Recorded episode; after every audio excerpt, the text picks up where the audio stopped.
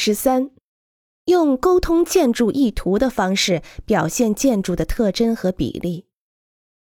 建筑会不朽、私密且舒适，还是两者兼具？比例传达了不朽、宗教渴望、有声望的企业、有效的政府、重要的学校，还是舒适可靠的家园？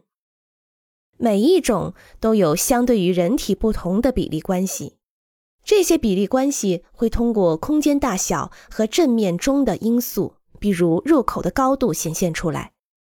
特征通过比例、形式、材料、象征图式的使用，以及通过设计学习才能得到的微妙之处表现出来。你的眼睛和决定性才能将是你的导向。十四，设计一个屋顶来制造庇护和阴凉，它形成了建筑物的形状。有时候，首先设计一个屋顶，然后设计它下面的其他东西。很有好处。